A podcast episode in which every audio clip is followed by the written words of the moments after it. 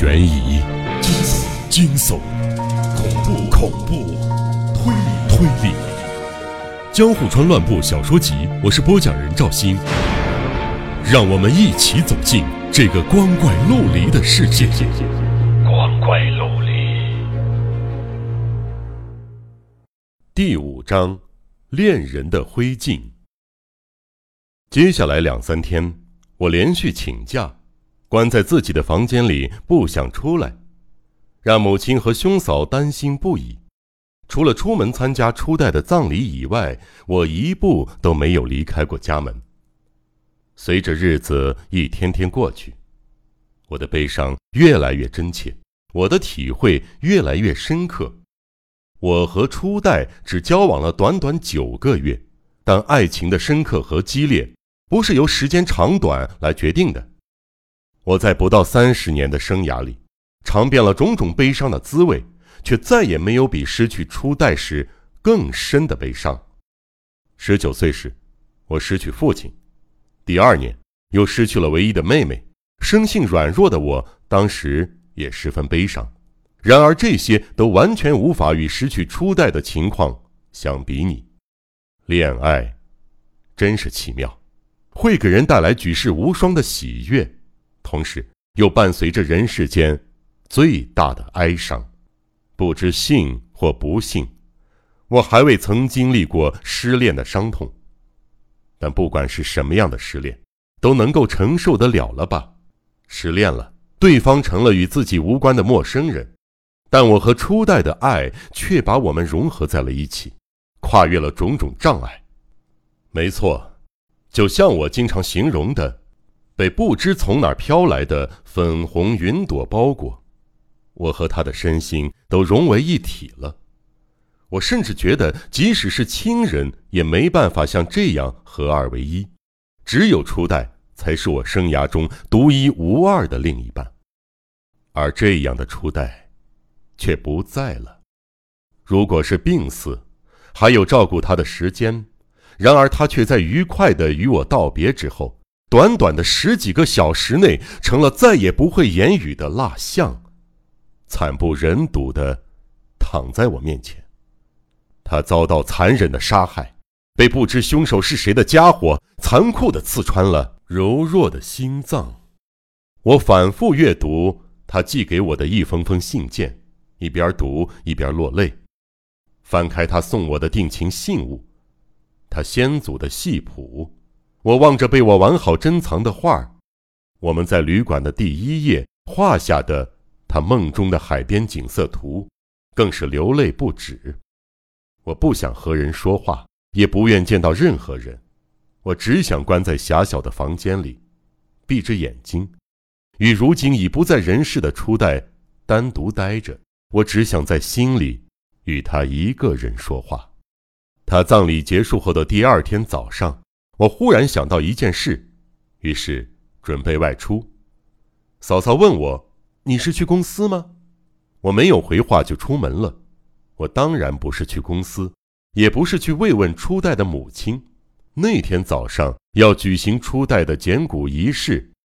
唉，我是为了去见死去的恋人，那令人悲痛的骨灰而前往聚会的地方。我正好赶上仪式。碰上初代的母亲和亲戚拿着长筷子举行捡骨仪式，我不合时宜地向他母亲致哀后，恍恍惚惚地站在火化炉前。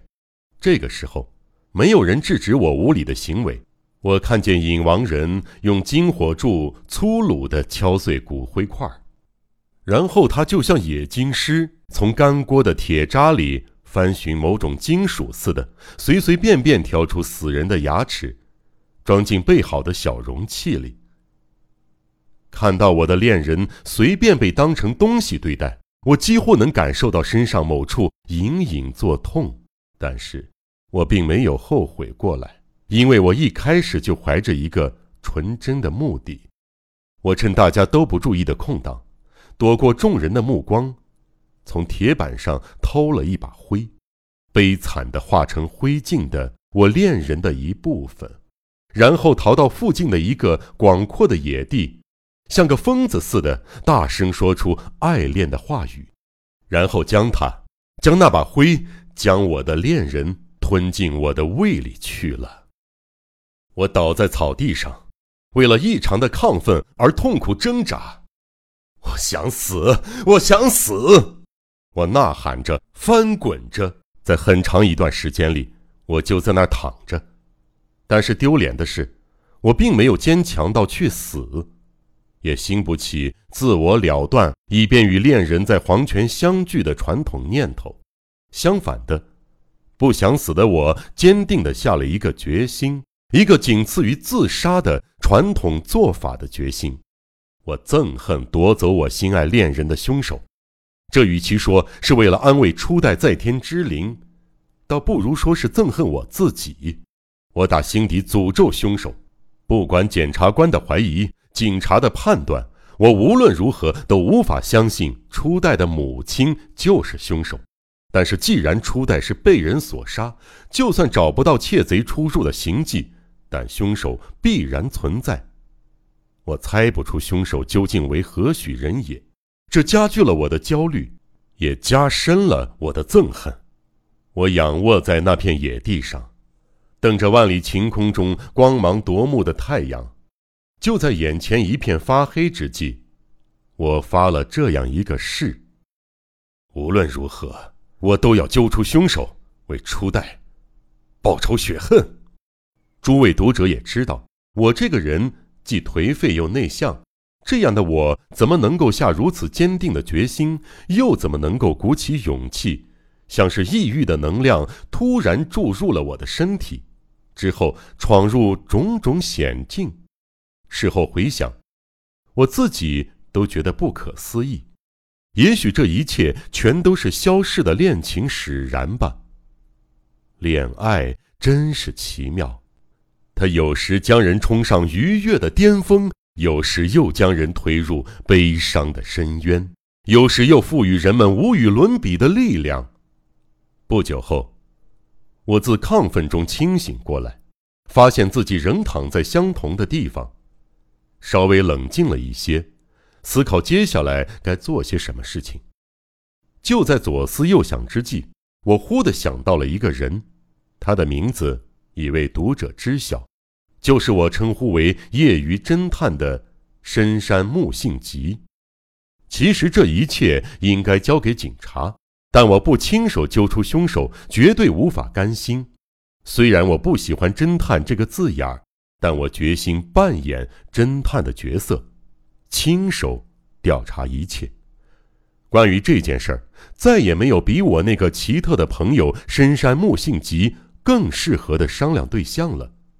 我站起身来，直接去往附近的省线电车车站，为了拜访住在镰仓海岸附近的深山木家。诸位读者，当时我还年轻。